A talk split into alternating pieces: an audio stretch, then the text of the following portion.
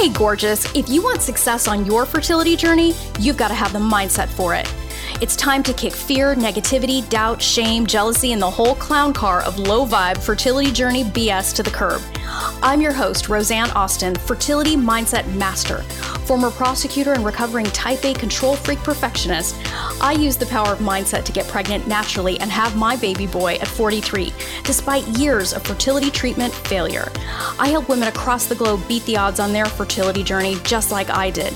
Get ready for a quick hit of confidence, joy, feminine badassery, and loads of hell yes for your fertility journey. It's time to get fearless, baby, fearlessly fertile. Let's do this. Welcome to the Fearlessly Fertile Podcast, episode 209. Grit equals gold on the fertility journey. Samea's story. Oh, my loves, my loves. Ah, I gotta tell you, the interview that you're going to be hearing today is one that I have just been dancing a jig to share with you because, look, I know I'll never get tired of bragging to you about my ladies. And that's because my ladies are as much of an inspiration to me as they are to you. Yes, I'm on the other side of my journey, but it never ceases to amaze and fascinate me how powerful we can become when we make a decision to be different. And when we have the humility to say, okay, something's not working here. And you know what? It might be me and the way that I see me it might be fucking my mindset. You know what I mean? It might be my fucking mindset. And and get this, look, when Samea gets into her story, you're going to hear she endured three ectopic pregnancies, repeated miscarriage, and found herself in a situation where she was having to run all over London to try to find people that would support her. And and she was also working against mindset blocks about wanting too much, maybe she was greedy. I mean, like all kinds of stuff. Think about this, mama think about this as you listen to this. Think about the grit it takes to overcome all of that crazy shit. Three ectopic pregnancies, repeated miscarriage, and fucking self doubt. And on top of that, being one of the top people in London when it comes to legal recruiting. I mean, she's a gangster. As you will hear, Samea is a gangster. So, like, think about the kind of humility and love of the dream you have to have in order to say, you know what, I need help. Think about that.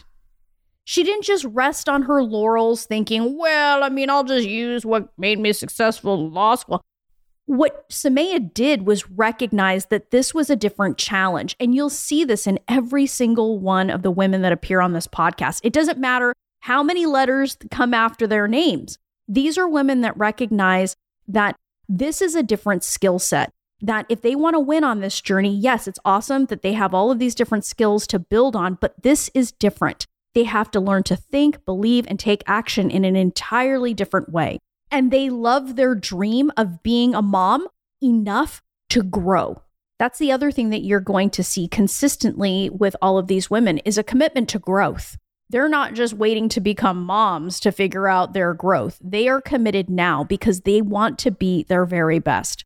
In other words, they choose being the best mom they can possibly be before, during, and after their pregnancy over their fear. Think about what I just said, because if you go back and you listen to every single woman that appears on this podcast, you will see that. You will see a, a very clear through line in every single one of them. They stopped making excuses, they made a decision to be better. And by doing so, they have effectively changed their family tree. They will not be passing on that burden and that yoke of fear, negativity, and doubt to their children. And they are going to be showing their children by example what is possible for them. And I really hope you take that lesson. I mean, we have created a, a powerful journal page that you can download. It's the link is in the show notes for this episode. It's also in all over my social media. You can click to download that journal page so that you can be listening carefully to the lessons that Samea is going to be sharing because she overcame so many things to be where she is today. And I know for a fact that she would say that if she did it, so can you. But it begins with your decision. It begins with you choosing your growth over your fear and committing to be the woman that you say you want to be. So, that being said, here is my conversation with the gorgeous, the amazing, and the truly inspirational Samaya. Can you believe we're having this conversation? I know. Isn't it nuts? Yeah, it really is. It really is. Like for so much of the coaching last year, I remember like I'd be driving my car and I'd be literally imagining this happening and like manifesting it. And I'd be imagining all the things I'd want to be saying to you. Well, let's dig in because look, this is your story. So, so why don't you start us off by sharing a little bit about who you are and how we met? So, who am I? So, I live in London, born and bred in London. Well, actually, born in England and have been in London for like donkey's years. I am a former lawyer and I now run and I own a executive search firm. So I specialize in moving, like you know, basically headhunting, you know, lawyers in the city. I started that when I was four months pregnant with my first son. So I have two children. That that always sounds so surreal to say and really, really good. So I have two sons. One is five and the other is 15 weeks old. We were introduced through a friend. Well, she's she's now become a friend, but she was a she was a sort of a business contact at the time, Suzanne Johnston, who you worked with. And I remember there was a point when, you know, I just sort of thought I've absolutely hit a brick wall. And she sent me the podcast recording that she did with you. And I was sitting in the bath in the usual sort of pity party Sunday evening shitness of thinking, you know, I'm never going to have another child. I'm totally doomed. This is all a complete mess. There is nothing I haven't tried. Like, I'm really upset. My son's never going to have a sibling. And she sent me this podcast recording, and I thought, okay, another one of these recordings. Let me just listen. And it was like boom, boom, boom, boom, boom. Like it hit the spot every single word. It was just like, oh my God, that's what I think. Oh my God, that's what I do. Oh my God, that's what I've been trying to say. And uh, I said, you know, who is this woman? Can you can you tell me who she is? And she said, she's Rosanne. She's Rosanne Austin, and she was my fertility coach. And I was like, yeah, fertility coach. I mean, they're going to be like coaching us to wipe our ass soon. Like, forgive me for being really cynical. And I was just like, yeah, this this isn't that's not going to be for me.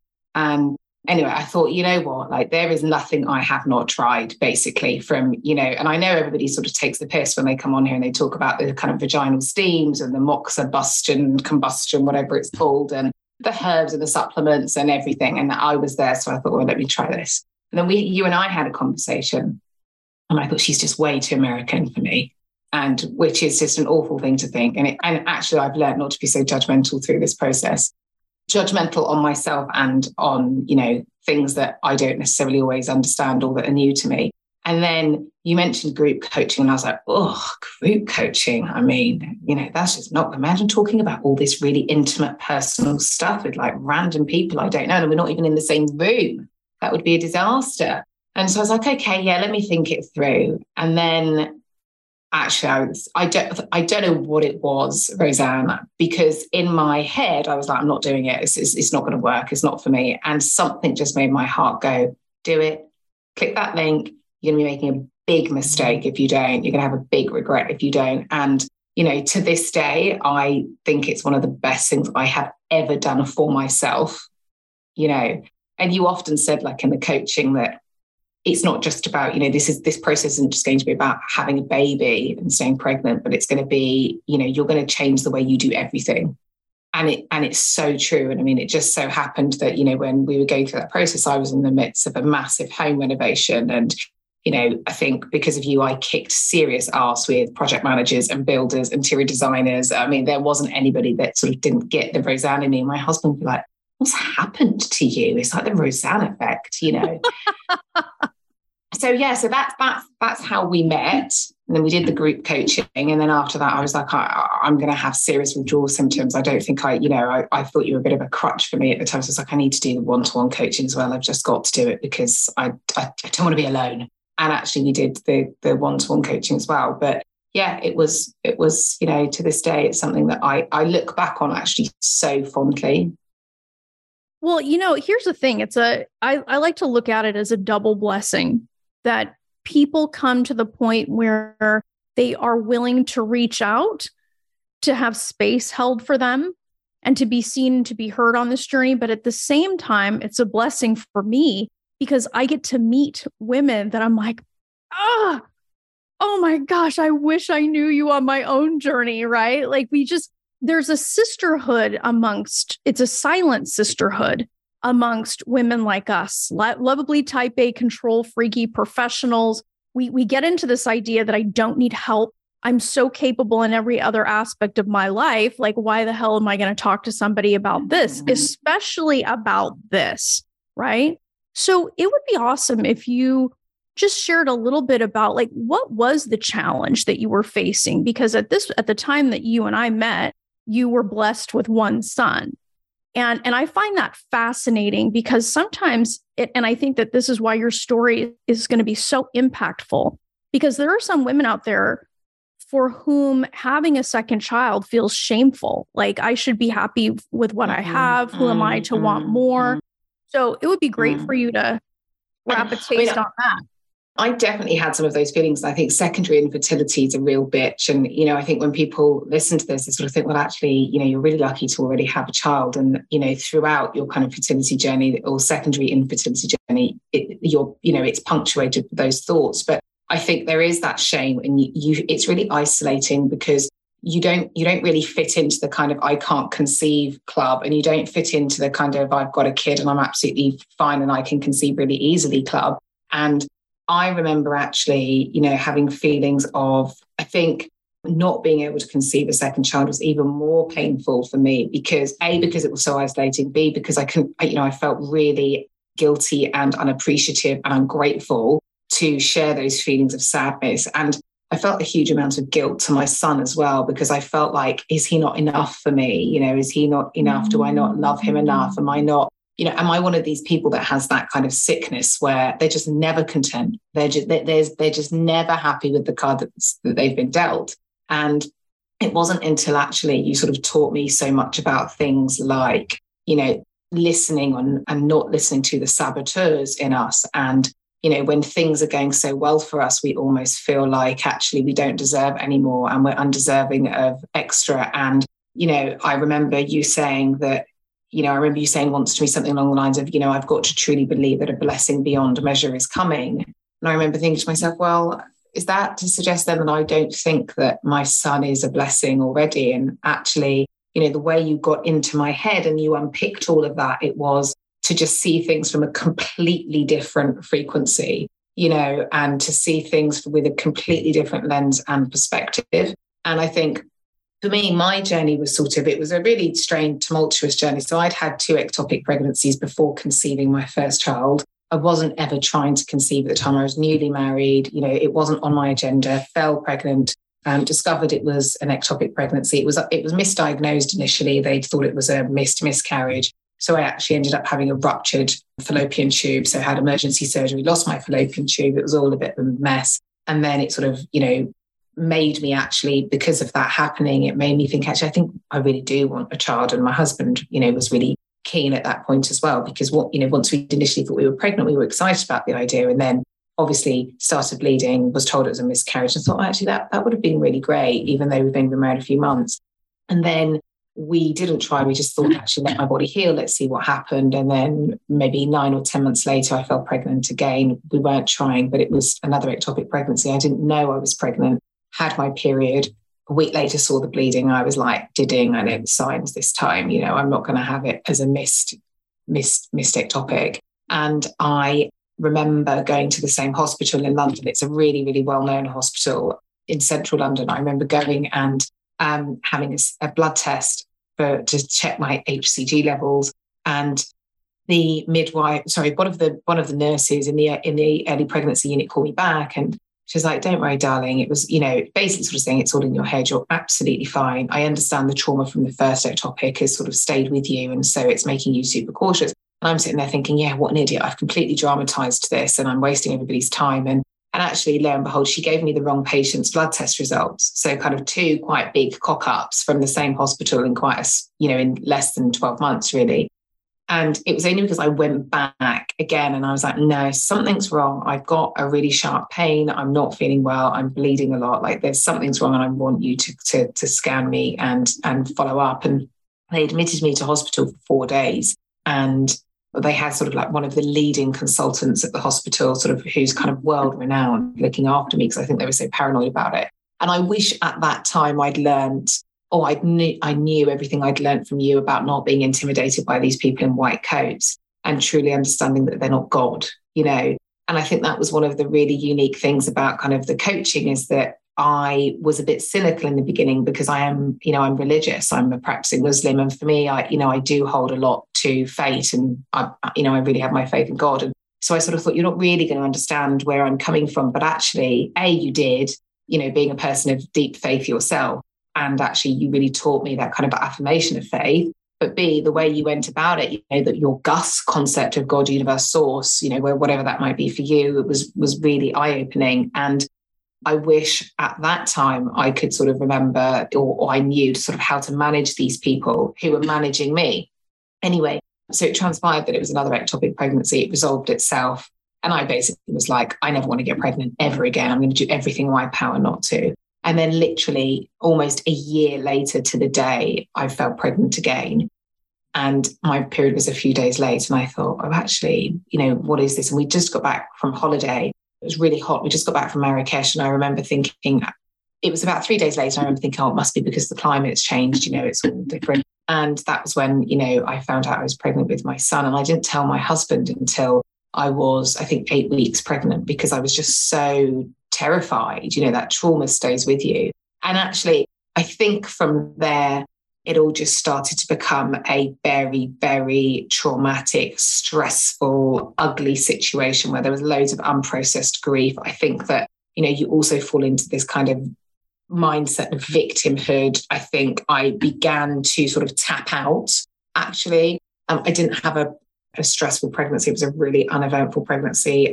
It was absolutely fine. I was very healthy. Baby was very healthy. I had a, a really good labor, you know, a natural for me, mm-hmm. what I, you know, what was what was sort of part of my birth plan was a good, healthy vaginal delivery, mm-hmm. all fine. And then when my son was 12 months old, I had another ectopic pregnancy. And I was like, fuck's sake, these things, they're haunting me. Like, what, you know, what is going on? I'm not, you know, why does this keep happening? And, and, and that really was again another blow because I just seemed like I'm fine. I've had another baby and I've, I've had a baby. I'm fine. My body can do it. I trust myself now. It's never going to happen again. And it did happen again. And then I then the year later had another miscarriage. It wasn't an ectopic this time. And the year after that, I had a miscarriage. So effectively, I sort of looked back and I was thinking, I've been pregnant every year of my life for like the last seven years, and I've got, you know, one baby to show for it. What's going on? You know, again, because I hadn't quite understood how to manage the process, manage the people involved with that process. You know, you talk all the time about your bump squad. I had no notion of that. I didn't understand how to, you know, how to configure that you know, you'd listen to a lot of naysayers. There were lots of people who come at you with that toxic positivity of, well, it's okay, you, you've got a son, you know, be grateful for that. There's people out there that don't even have that, you know, and it's it's that settling mindset. You know, you what I think I learned was that you cannot settle if, if that's not what you want, if your heart is calling at you for something, don't don't stop there. And I I remember listening to that first episode that Suzanne and her husband were on, and I remember you saying, I think at the in one of the either the intro or the outro, this program is for women that want to be pregnant in the next 12 months. And I'd never heard anybody put it like that before. And I was like, boom, there you are. She's my girl. Like she gets it. Like that's exactly bucking it, you know. And I remember when I went to speak to a fertility doctor, he basically said exactly the same thing. He was like, looking at your results, etc., etc. you know, you'll you will be, you'll have a baby in 12 months. It's, you know, and it's knowing how to I think one of the really key things is even though it's a really awful journey, and when you're in the trenches of infertility, like it's so all consuming and you know like it's it's it's so destructive. Like it's it's destructive to you to people around you to your relationships to you know it's it's really really ugly and it's also quite invisible. And you start to sort of almost see in yourself kind of personality traits that you've never had you know jealousy envy you know someone announces a mm. pregnancy. You want to be truly happy for them and you genuinely are but there's a part of you that's like, well, what about me? When's mine coming? And, you know, when you taught me and you taught us all to stay in your own lane, you know, you can apply that to everything, you know. And it, you know, I, I don't use social media for that very reason. I'm not interested in what you're doing. I'm, you know, it's I am in my own lane and this is, you know, this is about what what I want to achieve. And I think you, you know, you really taught us to praise things that go wrong and I think even though you know when when I you know that journey was a really really hard journey, I would I wouldn't take it back. I would do it all again. You know I, because it's changed who I am, and it's it's you know it's it's it's genuinely it sounds really cliche but you know when i'm up with my baby at three in the morning and he wants to have a party it's like well actually i'm really tired and i've got a shitload to do in the morning but i'm going to love this moment because it's what i worked so damn hard for you know yeah yeah i mean and i think your story is so compelling because three ectopic pregnancy, I mean, like most people would run in the other direction. And then miscarriages on top of that. Like you had to be really clear in your heart at some point that you wanted this and that you were willing to become the woman that got it. Exactly that. Yeah. Yeah. And, and, and on top of that, actually, it was sort of I would say almost 20 months of trying to conceive and then nothing happening, nothing happening at all. And I'm like, okay, shit, like have we turned a different corner now that's actually, you know, it's kind of layer upon layer of problems. And you know, I I remember you saying so vividly, you know, be that woman, you know, be that woman that goes and gets hers. And you know, I I I thought to myself, well, actually, all the things that make me successful in what I do and have reached the stage of life that I have, you know, I've got to draw upon all of those resources to get me through this challenge now. You know, and I listened to one of your podcasts recently where, and I remember using this all the time when I was in that sort of pity party of, you know, people on, you know, with very serious type A drug addictions conceive and deliver very healthy babies all of the time. And you said in one of your podcasts, you know, a, a crack addict, that that's her challenge, but she can have a baby and she can carry a baby. But the drugs is her challenge. And it's so true. You know, I don't have a drug addiction, but my challenge was, you know, fertility or infertility or you know, whatever you want to call it. And I think again, it's about that kind of staying, staying in your own lane. And then there's the then there's all of the fears and apprehensions of okay well i'm going to start these investigations and all of these tests and what if i'm just throwing good money after bad and it's you know it's what you taught us about that lack and scarcity i mean like that's mind blowing and i see it in so many people now like I see it in so many people. And I think myself coming from a background of, you know, sort of working class immigrant parents as a first, you know, first generation, as a first generation individual, like you see that lack and scarcity mindset. And it's really crippling. Like it's, you know, and I and and you know, when you talk about kind of your achievements and what you have or what you want or what you want to buy or what you've just bought. And you know, before I'd be like, that's really crass. You know, don't don't talk about the fact that you just bought yourself a really nice handbag. That's showing off, you know. And actually, it depends how you pitch it, but it's not, you know, like you know, you, your what you taught me and your thinking. Like I remember thinking, when I have this baby, when I finally get pregnant and I have this second baby, I'm going to go out there. I'm going to buy myself the nicest piece of jewelry. I don't need no fresh present for a husband. Like I will go and get mine myself. I'll go and buy myself the nicest piece of jewelry. And I thought, you know what, fuck that. I'm going to go and buy myself a car. I'm going to go and buy myself something that I really, really want, that I'll enjoy, I'll put my children in and I'll drive them around and I'll say, Mummy bought this, you know, for as her pat on the back for you guys. And I think that, you know, that lack and scarcity mindset is so much, it's so prevalent in the kind of the infertility, on the infertility journey. Yeah. And it's heartbreaking. And that's why I hammer on it so much because lack and scarcity obviously isn't just about money. It's about time, it's about opportunity, it's most tragically about love, right? And we get into this idea that there's only so many babies and if i have one i can't possibly have another and and all of these other things. And and the the real harm that we do to ourselves when it comes to lack and scarcity is completely silence truth. There is no lack. There is no scarcity. There's abundance all around. But when we get really siloed into that place where I don't want to throw good money after bad. It's as, I mean, it's like money is the one renewable resource that we have. Yeah. There's always more ways to make it, but you have to get out of that victim mentality, which is what you were zeroing in on. But what's compelling to me about this is you are the last person, right? Like you are the last person who would have ever seen herself as carrying any victimhood around. I know it was true for me. If somebody told me I was acting victimy, I would have been like, Get out of here exactly, with that because yeah. I'm no victim. but it's deeper than that. It's a mindset. So, how was that yeah. for you to tackle that? Because there's no way anyone would see you on the street and for even a second think victim. You know, I had for years thought that infertility was, and, and I, I want to be really careful how I say this because I remember when I was on, you know, and I, I, was, I still am, you know, on, on the journey, it could be really patronizing and obnoxious and it could be really dismissing of people's opinions and feelings. But I have for years, always have, and always will believe that this is about mindset. And I've had, and I've spoken to girlfriends about it, and they'll be like, fuck that, it's bullshit. It's not true, Somaya, because I've done the positive, the negative, the cautious, the, you know, the cautiously optimistic. I've done every mindset there is. And it hasn't got me anywhere. And actually, I have to say, like, I, I never understood how to articulate it, but I knew it was all up here. Like, I knew. And I had, you know, and you sit in front of doctors and you sort of say, look, actually, I think the way you're delivering that to me is not very good for my mindset. Like, I'm going to leave this meeting now and I think it's going to really impact what I'm going to be able to do going forward. And they at you like, well, no, you know, it is what it is. And the way you unpicked things in my brain was just, I mean, it was just phenomenal. Like I used to say to you on the coaching because like I just want to pick you up and keep you in my pocket and take you out every time I have a question or a fear or a concern. And you know, during the coaching, you know, I'd send you voice notes and I'd, I'd just sort of wait there, waiting, waiting for you, you to come back because I just knew those nuggets of wisdom would just carry me through.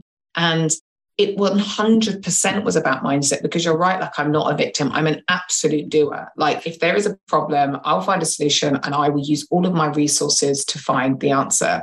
But actually, in this situation, I could not appreciate that that that negative, that that negative cognitive stew in my head was basically not enabling me to receive my baby. And you used to say that. You used to say, you know, you have to get your head and yourself and your life in a place where you're ready to receive that baby. And, you know, in your books and in the coaching, you talk about in your relationships and and actually where you are on your life's journey. And if if the only thing that you think is going to fix you is this baby, there ain't no baby that wants to come into that. Like it, was an ugly environment. You know, how much pressure are you putting on your baby in that scenario? And I look at him now and I think to myself, you know, I can understand why years before you didn't want to come. You know, I was obsessed with this. You know, I couldn't mm. appreciate everything else. I was just, I was just, if I could just have this second child. And actually, it wasn't until, you know, everything, I, I'd sort of got to a point where I was at peace with everything and I was trusting in the process. And I truly, in my heart's of heart, believed he, he was he or she was coming. And I remember I woke up one morning, sort of five or six o'clock, and it sounds really voodoo, airy, fairy nonsense, but I was sort of thinking it'd be great if I had a little girl. And the reason why it would be great if I have a little girl, because I don't know if I'll ever be able to have another baby. So I'm two might be my lot. And so if you have a girl, you kind of tick those boxes. It was a really silly way of thinking. And I remember one morning just waking, waking up and thinking, I'm pregnant and it's a boy. And I felt him come to me last night. I remember vividly thinking to myself, he came to me last night. I received him last night. And I'm not talking, you know, conception. I'm talking, you know, I'm talking that that that was when I felt, you know, his presence. And I was pregnant at that point, and I was probably a few weeks pregnant, but I, I knew it. I knew it was a boy all along. And then we had our 20 week scan, and my husband was like, "So what is it? What is it?" And they were like, and I said, "It's it's a boy," and they were like, "She's right, it's a boy," you know. And I think when that mindset changes, like you just know, you know, when you truly and authentically get to that place and you do the work, you just know. And I was absolutely religious about it. Like I listened to every podcast, whether I was driving, walking home, doing my makeup. You know, I did all the homework that you set because I was like, if I really want this as much as I say I do, I'm going to give this everything I've got. And in the same way, I apply that energy to my professional life, my friendships, my relationships. I'm going to do it for this baby. And, you know, I, I gave it hell to leather. And I think you once described me in a, in a coaching call. You said, you know, Smay, you're you're coming to this like Elvis, you know, you're you're doing everything that you need to be doing. What are you worrying about? But yeah, it was, you know, it truly was like it life changing. Yeah, well, and I when I look and when I remember you from the very first conversation, because I, I don't know if it's years in the courtroom that made me like solidify, like, you know, I kind of make this mental visual and I remember, you know, when I think about the woman you were when we had that very first conversation, to today, I mean, you were always badass. Like that's obvious. But there was a piece that came over you that was it's stunning. It's this knowing. It's it's also putting yourself first really because i think that you finally made it okay for you to want what you wanted. And and you dropped the judgment as you had said at the very beginning. There were so many areas where you dropped the judgment and now you're free. Now you're reaping the benefits of that. Definitely. And and you know i think it's also about you know when you drop the judgment to allow yourself to be a bit vulnerable and allow yourself to as you you know you used to describe it kind of fall more into your feminine. And i think a lot of women who are you know high achievers and and you know sort of very kind of you know tunnel vision focused you know i'm going to the target vision this is what i want this is what i'm going to get and they get there. I think one of the problems with that though is that we don't know how to ask for help when we need it. And it's mm-hmm. seen as a sign of weakness when in, in fact i now look at upon you know with with retrospect i look on that journey with immense gratitude because i think actually it took enormous strength to come to a place in my journey where i thought actually enough's enough. I can't do this on my own anymore.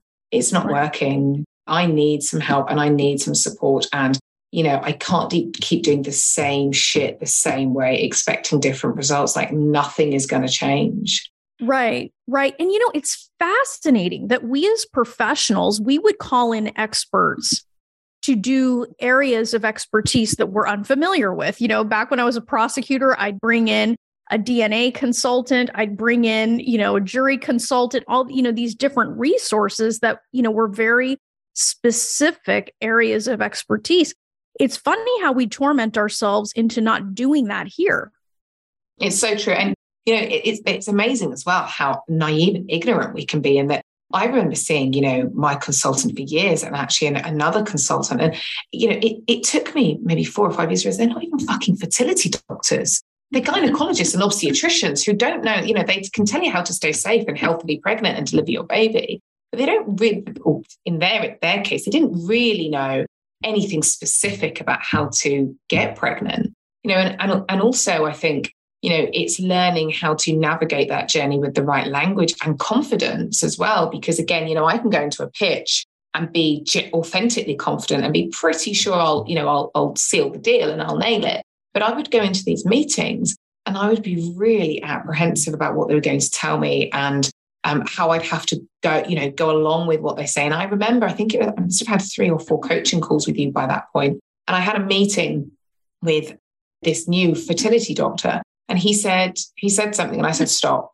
this is all a red herring. The ectopics is it's all a red herring. Like we're going down, you know, a rabbit hole that we shouldn't be going down. I want you to run these tests and I want you to do X, Y, Z. And he said, he, he, you know, this is someone who's one of the most infamous fertility doctors in London, and he's been doing it for maybe 40 years. You know, he's pioneered loads of different types of treatment. And he said, Yeah, you actually are thinking about it, you got a point. Let's do it and you know thank god i did you know because that it was you know it was those those results which were you know it was transformational in in what happened thereafter. But it's you know it took me ages to that. I I'd remember you know it, I'd initially sort of challenged doctors and I'd have my husband sort of being like Samay you're being really rude. Don't be so confrontational. Why are you challenging them for?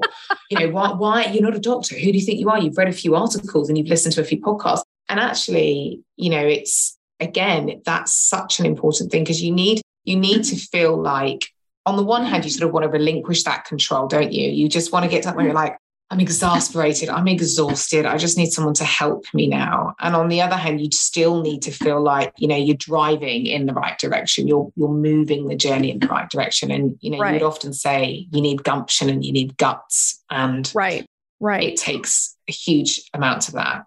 Well, and it's interesting because your certainty is the one thing you know that that you can change everything. If you're the the most certain person in the room everyone else is going to take a listen right? And this is what i tell women all the time and i'm so glad you acted on it because you have just as much of a chance of being right as they do right? They know a little bit more about this perhaps a lot more about this one thing but they don't know you and they don't know what's in your heart. They don't know your drive. And you weren't part of the study that was conducted decades ago mm-hmm. about how this stuff works. So, mm-hmm. this is really where you gave yourself an edge by being willing and it's not rude man like since when is speaking your mind and and mm-hmm. wanting because think about it samaya what you're actually doing is trying to help him do his job yeah yeah absolutely since when is that rude right hmm. So i mean i think that's a stunning example of that now i would be remiss if we did not talk about faith here because as two women who are of deep faith this can be a really like significant challenge. This can be a challenge that throws some people off of it and gets, you know, people to ask, well, why would God, universe, source do this to me? Right? How can I trust? Because think about it, Samaya, your faith is strong, woman. Three ectopic pregnancies, miscarriages, 20 months without anything happening. It would have been real easy for you to get mad and For drop sure. your faith. Definitely. I think, but I think then that's not really faith, is it? I mean, you can't just be faithful and manifest faith when things are going your way. And, you know, I think, A, I truly believe God tests those that he loves, you know, and I think with any relationship, whether that be metaphysical or not, I think there are challenges in every relationship we have, whether it be professional, friendships, personal, intimate, you know, whatever it might be, relationships ourselves. So I was fine with those challenges. And, you know, I, I know that God doesn't doesn't burden you with more than you can bear. And so I knew, like, I, I knew that, you know, God made me a strong woman, and this was one of my challenges. And I was going to do my very best to navigate that challenge with grace and gratitude. And for me, it was, it, you know, it, it was, it was, I guess it was not having regret it was seeing the signs you know the, the blessings seeing the signs and and actually again it sounds a bit silly and a bit you know mad but even things like suzanne johnston having come you know on my path and having introduced me to you i believe all of that is you know set up for you by you know by whether you believe that the universe or god or whatever it might be i remember just stumbling across across suzanne's profile on linkedin and she was talking about her fertility journey. And I sent her a message and I just said, you know, wow, you are the first professional woman in the legal field that I have ever seen speak about this publicly. Like, thank you, thank you, thank you. And I ummed and about sending that. And I just thought, I could just send it. And I did. And, you know, I'm so glad that that I did. And I and I'm so glad that I asked her, you know, for, for your details. And because I thought, okay, I don't really want her to know that I need somebody. But actually, you know, she's showing me her vulnerability, I'll show her mine. And I think, you know, God puts different people on our paths for a reason. You have to be able to see it. You have to know when there's a big risk of you living with regret. I would never want that. You know, I look at some of my girlfriends who have, I think they would say by their own admission, given up or very close to giving up on their babies. Mm. And they are consumed with, you know, resentment, anger, bitterness, stress, you know, it's not what their authentic selves want. It's not what was in their heart. And I'm not judging them for that. You know, uh, every everybody's choices. You know, they're entitled to make the choices that they want. But I just, just, I just put my trust wholeheartedly in God, and I knew that it will come. I just have to help myself get there. Right. I mean, I think that's so beautifully stated, and you know, it also underscores the fact that we know the truth. We know the truth. You knew the truth back then that you were going to have another baby deep down, but the fear and and the ego gets in the way, like ego mm. edging God out, right? Mm-hmm. We eliminate the magic because we don't know the next 75 steps. I mean, you mm. could have mm.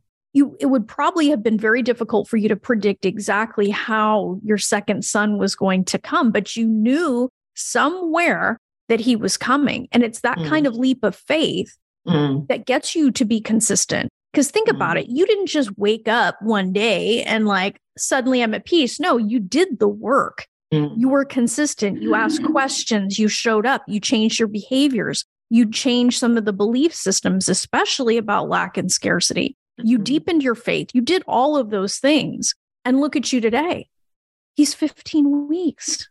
And, and you know, I was, I think I was really I tried to be like really, really disciplined about it as well. And I say disciplined in that I try, you know, I I did, I cut out gluten, I cut out meat, I cut out sugar, I ate as well as I could. I practiced mindfulness, I practiced, you know, manifesting, I prayed my ass off, you know, and with every, you know, as a Muslim, I pray five times a day anyway, but I made sure with every prayer I did, I was really sort of, you know, honest with what I want. Like, you know, sometimes I'd be like, you can't keep for another year asking God for another baby, like know when to give up. Maybe that's just not what he wants for you. And actually, I was like, no, you know, this is what I want. And, you know, actually, it's, you know, I can ask him for whatever I want and whatever I need. He, you know, he is the Almighty. He is, you know, if anyone's going to give it to me, it's going to be God.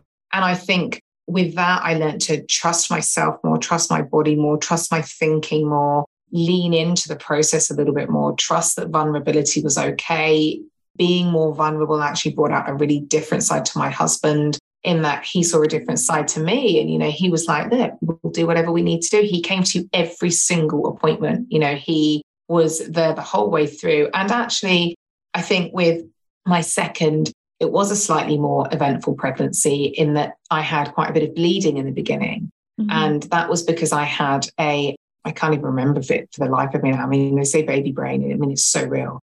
I had a subchorionic hematoma, which mm. was just like a sack of blood in the in the uterus when the placenta, you know, attaches itself. It sort of does so with a little bit too much force. And I remember at about six weeks going to bed one night and thinking, actually, I'm just going to nip to the loo. And I went to the loo and I saw blood and I thought, fuck, I can't believe this has happened to me again. You know, and I remember, and I messaged you, and I remember there was a really small part of my brain that sort of, you know, that that saboteur saying, God tricked you.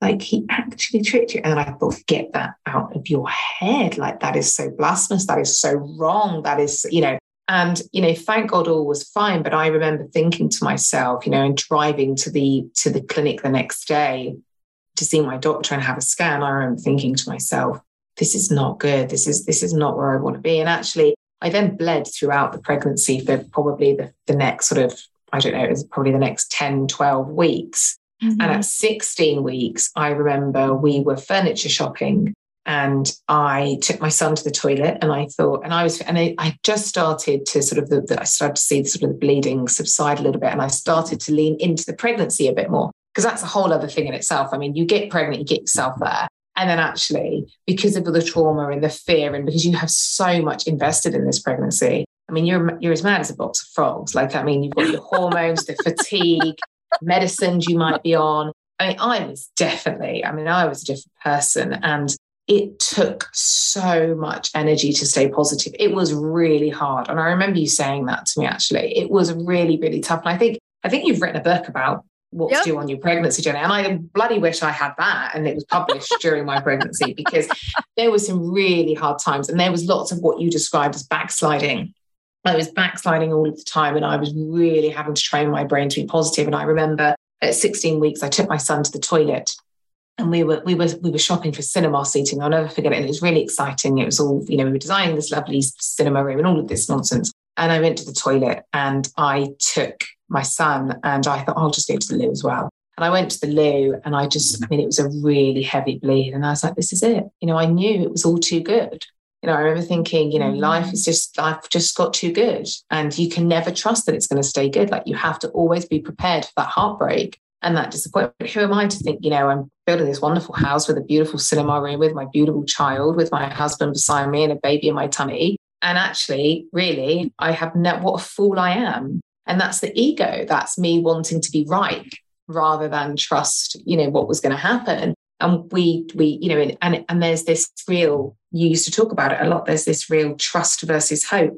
And how do you reconcile the two? And, you know, we, we, we had to drop my son off at my mother in law's and go straight to the hospital. And I mean, I was, I mean, I thought I was going to pass out. I was so, you know, and I'm not a hypochondriac. I'm not, you know, the sort of person that sees blood and faints. I'm pretty, you know, I'm pretty stoic like that, as as I suspect, suspect most women listening to this podcast are. But I mean, I thought I'm going to pass out. I just can't bear another heartbreak. I just cannot even begin to imagine how I'm going to cope with this. And I think this will be the thing that breaks me this time. You know, this is going to be it. And I will never forget when she she you know she she put that Doppler or whatever it is over my tummy and mm-hmm.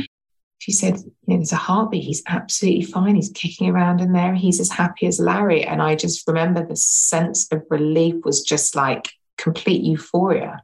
It was, it was absolutely just, it was mind blowing.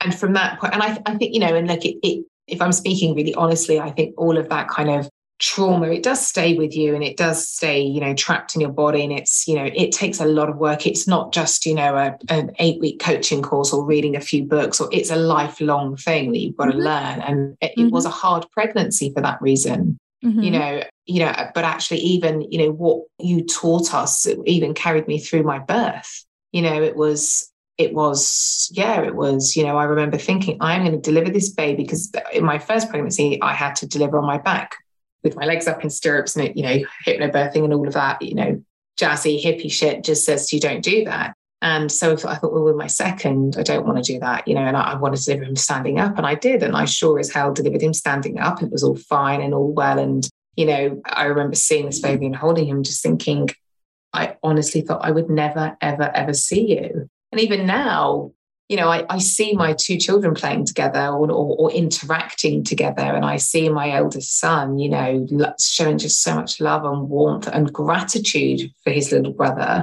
And I just think I am infinitely grateful to God, and I am, uh, you know, I I am just so indebted to God for these blessings. And that's it. And it's not just the blessing of the baby; it's the blessing of showing me how to get there yeah. and bringing people into my life that enabled me to facilitate that. It was and you know teaching me the patience the tolerance the gratitude the vulnerability the you know all of it. Yeah i mean this is it's just a stunning testimony on so many levels for so many reasons. You know i think your point is well taken that you know it's one thing to get pregnant but it's another to stay pregnant and also to have the mindset to take you through 40 weeks and a delivery and you're absolutely right. You know, we can be given the tools to get through that, but unless you're making the conscious decision daily to live that, it's not going to mean anything. Completely, completely. And, you know, you always used to say hope is not a strategy. And for years, I just lived in hope. And it's a bit like kind of burying your head in the sand and hoping for the best. And it's really bizarre because I think the way we approach fertility is so different to the way we approach everything else as sort of, you know, that as you say, lovable type A. You know, if I right. wanted to, you know, achieve something professionally, I wouldn't rely on hope. I'd work my fucking ass off, you know, and I'd think right. strategically and tactically. And I'd think, right, okay, you know, what are the resources around me? How do I delegate? Who do I involve in this? How do I, you know, leverage my network to get what I want to? And as you say, involve the experts. But when it came to my fertility journey, I was just literally living on, you know, a prayer and hope. And it sounds like a contradiction to say I'm living on a prayer, but hope's not a strategy. But you can have faith and you can absolutely believe that God will will serve you as you hope or, or will give, you know, we serve God and God, you know, God will answer our right. prayers. Right. But at the same time, God teaches us to empower ourselves. We have a saying in Arabic, which is tie up your camel. You know, if you know, if you're if you're staying in an inn overnight, that's great. And you leave your camel outside, but you know, but don't don't don't just leave it to God to, to safeguard that you know, tie him up and hope for the best and, and leave the rest to God. Right. Well, and I think you make another excellent point is that we don't talk about hope in God, we talk about faith in God. Mm-hmm. Right? That's a completely different thing. Hope is like one foot out the door, right? Faith is like, hey, you know what? I'm in this for the long haul. Mm-hmm. And I mm-hmm. think that your story is just, you know, more living proof of that. Mm-hmm. So so what would you say? I mean, you know, I always ask this question and I think it's I mean, you're you're somebody that's seen this from from so many different angles you know what would you want the women listening to know it's a few nuggets of Samaya wisdom that you would want them to chew on as they are embarking on this journey well, I would say it was not Samaya wisdom. I'd say it's Rosanne wisdom, but me just absolutely mullering the eloquence of it. But I would say that you have to truly believe that trust is within you. And I vividly remember thinking that when so somebody who told me about this clinic, a professional acquaintance, not Suzanne, she said to me, you know, there's this doctor and he's done a lot of work with women that have had ectopic pregnancies and a lot of work who with women who sort of have this unexplained infertility. Go check him out. And I and I made a note of it. And it took me two and a half years to make an appointment to see him which sounds completely crazy, bearing in mind that I would wake up in the morning thinking about this second baby, and I would go to bed every night thinking about this baby. And I would walk down the road and I would look for pregnant women, and I would look at women down the road pushing their buggies. And if they had another child or two, I would mentally in my head try to calculate the age gap. And I'd be like, okay, I'm still okay, because that baby in the buggy must be maybe one, and the baby in, you know, beside her, that child must be maybe three or four. So you know, I was totally consumed, yet it took me two and a half years to go and see this doctor. And I remember the day I went to see this doctor for my news, I was waiting to find out what my HCG results were. I bumped into her in reception and she had gone to see him for herself.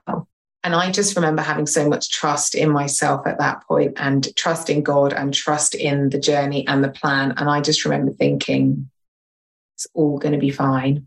And people listening might think there's all well and good for you to say it's all going to be fine because you've had your second child now. And that's a really easy thing to say. But truly, I think there is nothing like getting into your head and properly unpicking what is going on. You can take every supplement under the sun and have the most regimented of diets and be working with the experts of experts. But if you're not an expert in what's going on in your own head, and if you don't have someone to help you understand that and realize that, you're not going to make any progress on this journey.